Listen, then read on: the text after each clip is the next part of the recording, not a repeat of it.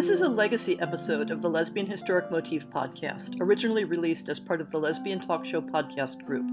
Some references may be obsolete. The show looks at lesbian relevant themes in history and literature, has interviews and discussions about current historical fiction with queer female characters, including fantastic versions of the past, and presents new original historical fiction for your enjoyment.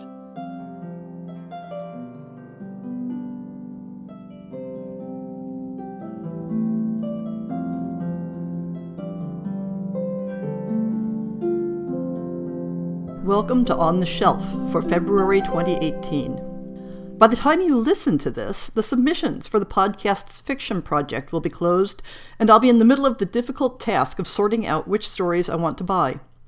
But at the time I'm recording, that deadline is still in the future, and I have no idea what I have yet to receive. So you'll have to wait for next month's On the Shelf episode to find out what the results are. I had a bit of a duh moment recently and realized that this monthly roundup should include mention of new releases in lesbian historical fiction. I honestly don't know why I didn't think of it earlier, since I've had a couple of author guests that I scheduled around new releases. But my excuse is that I haven't been doing the weekly format very long, and I'm still settling in. So here's the deal.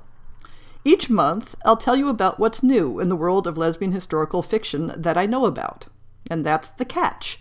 I can only talk about it if I know about it. I'll be monitoring the websites of the lesbian publishing houses that I know have published historicals in the past, and I'll keep my eyes peeled for announcements online, and I'll put out a regular reminder on Twitter and Facebook asking people to send me information. But I can't guarantee I'll catch everything, so if you have a book or story coming out that you think my listeners would be interested in, let me know. The contact information is in the show notes. And don't agonize too much about whether the book you're telling me about counts as historic. Give me the information, the blurb, and the description, and I'll decide if it fits. I'll definitely be including historic fantasy and alternate history, and may include stories with settings inspired by historic cultures, even if they aren't technically set in real world history. While I'm doing general announcements, I'd like to give a shout out to the Lesbian Book Bingo Reading Challenge that Jae is organizing. This is a year long fun challenge to read books fitting 24 specific themes, plus one free square, on a bingo card, with a chance for prizes for those who complete rows and squares and who participate in the book recommendations on her blog. One of the squares is for historical fiction, but a lot of them have to do with particular types of characters and plots, so you could fit a lot of historic titles in if you're clever. I don't know if I'll manage to get any bingos, but I'll be cheerleading for the challenge throughout the year. And as a special bonus, I'm writing a mini story for each of the categories, all tied loosely together in historic setting. Check my blog every two weeks for a new installment. A few weeks ago, I saw on Twitter a notification for a brand new queer history podcast, and I have invited the proprietors of that podcast on to tell my listeners about it. Yay! Thank you so much for having us. Yeah, thank you so much. This is exciting. So, tell my listeners who you are and what the name of your show is. I am Lee. And I'm Gretchen. And our podcast that just recently launched is called History is Gay, where we are examining the underappreciated and overlooked queer ladies, gents, and gentle NBs that have always been there in the unexplored corners of history. Because history's not as straight as you think, and we want to shed light on that. And it looks like we have a fairly similar intent in the program, except that you cover a much wider spectrum of the queer world. We were really fascinated by the fact that we have such a wide breadth of experiences and intersections in our community and a lot of other communities. And it's sad that there isn't a, central place that we can go to talk about these things or find information. It's a lot of digging around and piecing things together and creating kind of a global timeline and global community. And so we want to kind of look at all the different experiences we can and show people ways to find those commonalities and that comfort in knowing that what they experience is not new. Yes, it's the we are every when phenomenon. Yes. Mm. Ooh, yes. I like that. I, I like, like that. that too. Yeah, ah. exactly. Like a huge part of why I first wanted to do this podcast and led to a conversation between Lee and I was I had an, an, interaction on Twitter where someone was going off on like, you know, all of these gender identities are all new and, you know, blah blah blah whatever noise and i just said no we've like we've always existed we've always been here and it was at that moment that i realized that most people don't know that that there are a lot of people and even within our own community who were never told that egypt had three genders or there are the people that you've heard stories about and read their entire repertoire of work. Suddenly you're like, wait, hold on. That person carried on a relationship with a person of the same gender for 20 years, and no one in school taught me this. No one anywhere, no book that I ever read said anything about that. Right. I was looking through one of our texts last night and just flipping through the pages and was like, wait, what? And I know that there has been an explosion of academic research in the field of history of sexuality in the last 20 years or so, but so little of it has trickled out to the general public. Mm-hmm. Exactly. And that's really what we want to do is like we have the time and the energy and the interest and the training to look through all of these sources and find them all and compile them and then share them with people. And if we can make people happy and help people understand that there's a tradition, there's a story, that we can all connect to that tells us who we are and we can situate ourselves in history and in ourselves and our identity, like that's what we want to do. We also really want to make it accessible. The great thing about the internet and about podcasts and being able to make content like this is that everyone has a really easy time getting access to it and these long, breadthy discussions aren't locked up in an ivory tower of academia anymore. So tell the listeners where they can find your podcast. I know you're on iTunes because that's where I'm subscribing. Mm-hmm. And what other places? We're pretty much anywhere you can find podcasts. We're on iTunes, Stitcher, any of the other kind of podcatcher apps. We have an email, historyisgaypodcast at gmail.com. And we also have lots of different social media that Gretchen can tell you about. Yeah, we are on Twitter as History is Gay Pod on Tumblr as History is Gay Podcast, and you can always go to our website, which is historyisgaypodcast.com, and you can always listen there. Plus, that's where we have our awesome show notes, and we'll often have like images and poems and things that we can't always have time to talk about, and we put all of that in our show notes on our website. And speaking of show notes, I will put all of these links in my show notes so people can find you easily. Thank you so much for coming on and sharing your show with us. Oh, thank, thank you, for, you for having, having us. us. We'll have to have you on our podcast to talk about yours. That would be fabulous. In January, the blog finished up covering the articles in the collection The Lesbian Pre-Modern, which concluded with a series of considerations on the place of lesbian history in academia and various approaches to how to study and write about it. This was followed by three articles from a collection centered around linguistics. Randy Conner looks at language used for homosexuals in 16th century France. Marie Jo Bonnet tries to connect shifts in this terminology used for homosexual women in French with changes in social attitudes towards them.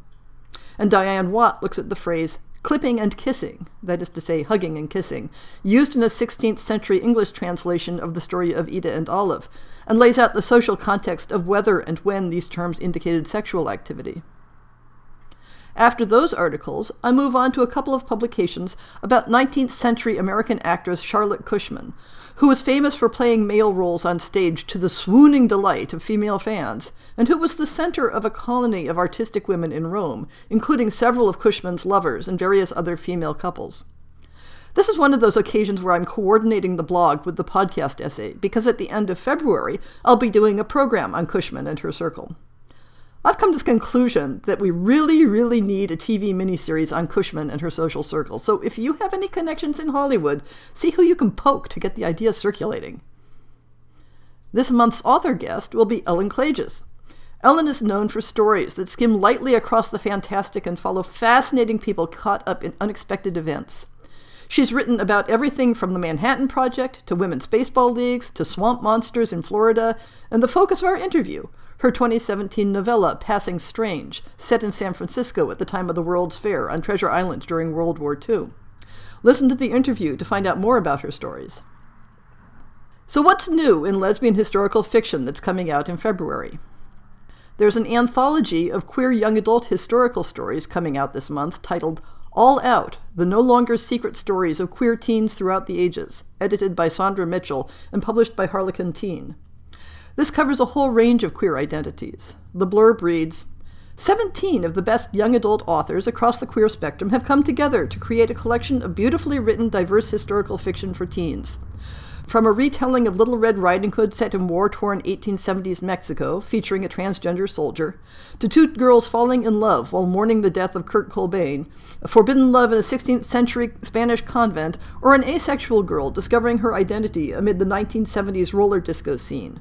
All Out tells a diverse range of stories across cultures, time periods, and identities, shedding light on an area of history often ignored or forgotten. Kirkus Reviews notes that the contents focus heavily on the 20th century and the United States, although the casts are ethnically diverse. It's hard to tell from the table of contents how many of the stories involve girls who like girls, but I see names like Tessa Gratton, Malinda Lo, and Dahlia Adler who might be good bets. I've been hearing for a while about a blog titled The Comfortable Courtesan that presented the fictional memoirs of a Regency era courtesan whose interests are bisexual and whose social circle includes lesbian and gay figures. The blog is now being published in several volumes as The Comfortable Courtesan, being memoirs of Clorinda Cathcart that has been a lady of the town these several years, by L. A. Hall, published by Sleepy Wombat Press.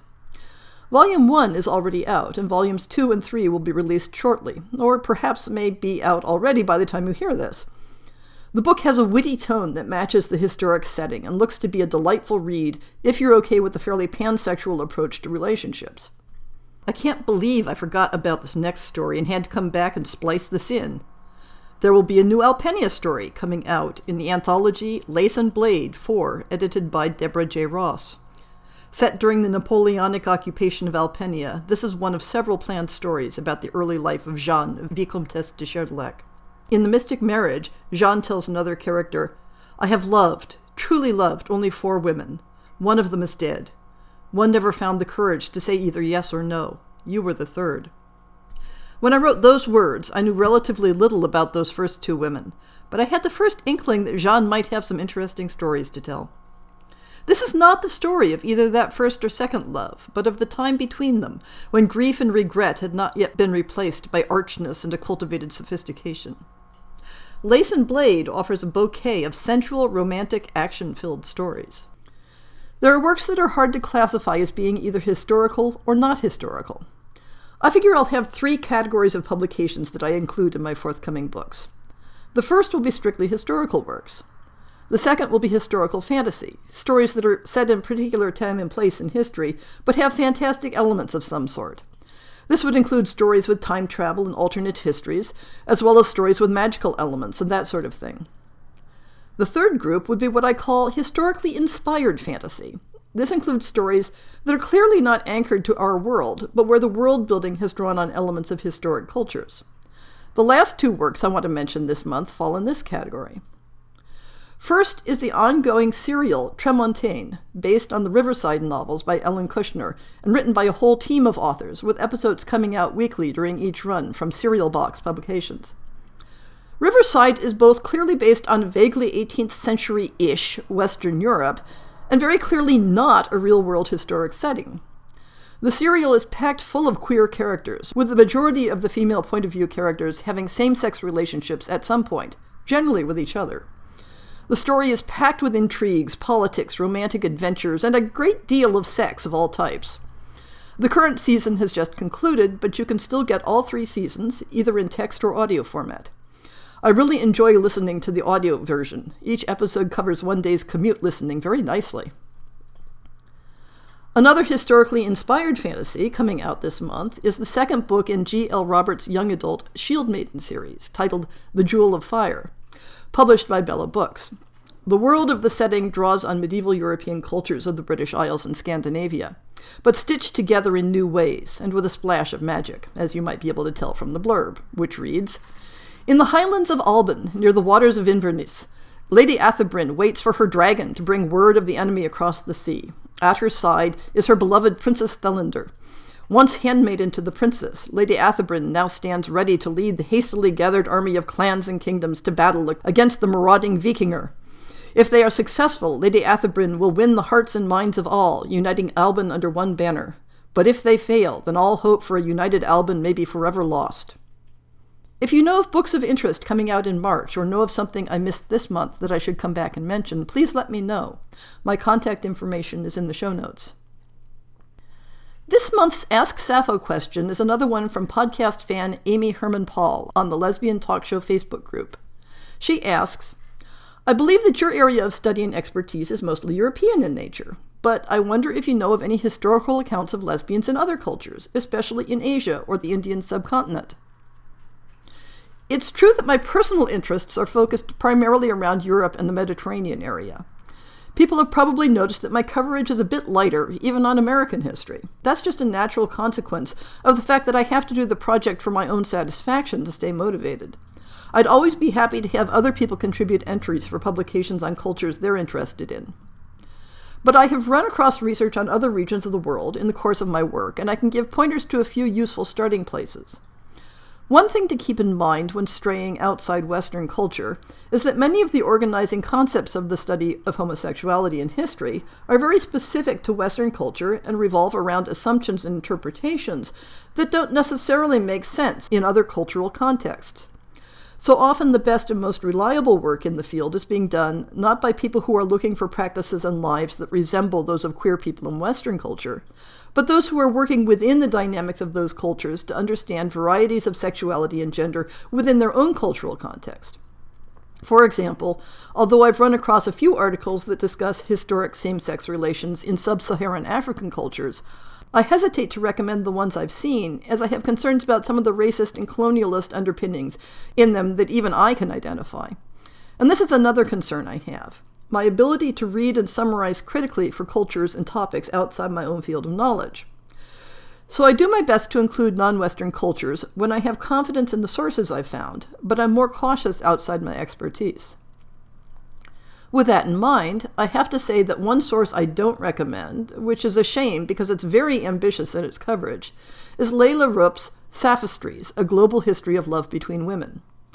Although she tries to tackle the entire history of the world, from the Ice Age to the present day, and covering every continent, her discussions feel very Western centric, and she has a habit of conflating modern traditional cultures with historic practices in a way that makes me very suspicious and uneasy. To some extent, the enormous scope of the work means that no particular culture can be covered in a nuanced fashion. But there are flaws even beyond that, which I go into in more detail in my blog entry on the book. One region of the world that I have some excellent sources on is the Arabic speaking and Islamic influenced cultures around the Mediterranean Sea. And this is largely due to the excellent work of two specific academics. Sahar Amer has written some extensive comparative studies of medieval Arabic and French attitudes towards love between women, especially as depicted in heroic literature, in her book, Crossing Borders Love Between Women in Medieval French and Arabic Literatures. She has a number of other publications drawing on the same research. In the course of this work, she provides a detailed background of medieval attitudes towards women and sex in the Arabic speaking world. The second writer that I was delighted to find working in this area is Samar Habib, who has put together something of an exhaustive catalog of pre modern Arabic writings on love between women in her book, Arabo Islamic Texts on Female Homosexuality, 850 to 1780 AD. In addition to the catalog of references to love and sex between women in historic Arabic literature, which includes a discussion on the historic, literary, social, and religious context of the material, she also provides an insider's analysis of the problem of studying homosexuality in Islamic cultures when done from a European framework. I have a couple of good insider sources on the Indian subcontinent. The two articles that I've covered in the project at this point are both by Ruth Vanita, who discusses lesbian like themes in historic Indian literature and religious traditions. Vanita seems to be a major figure in this field because my to be read list for the project includes several other works and collections she was involved in, including Same Sex Love in India, a Literary History, and a co editing Same Sex Love in India, Readings in Indian Literature with Saleem Kidwai. Let me pause a moment to order those. Okay, I'm back. Based on a few scraps I've seen, I'm fairly certain that there is interesting history to be uncovered from Chinese history, and of course many other cultures where I haven't even found scraps yet. But I haven't yet found a good entry point. One of the things about academic literature is that once you've found one good source, you can follow the trail of breadcrumbs in their bibliography to find out who else is working on the same topic, and then look at their bibliographies to find more sources, and so on, and so on. That's one of the ways I find interesting new sources to track down. But because my starting point tends to be from works focusing on Europe, the branching bibliography trails tend to circle around the same topics. So I appreciate getting questions that push me outside those specific circles. Thanks, Amy. As usual, all the publications mentioned here will be linked in the show notes.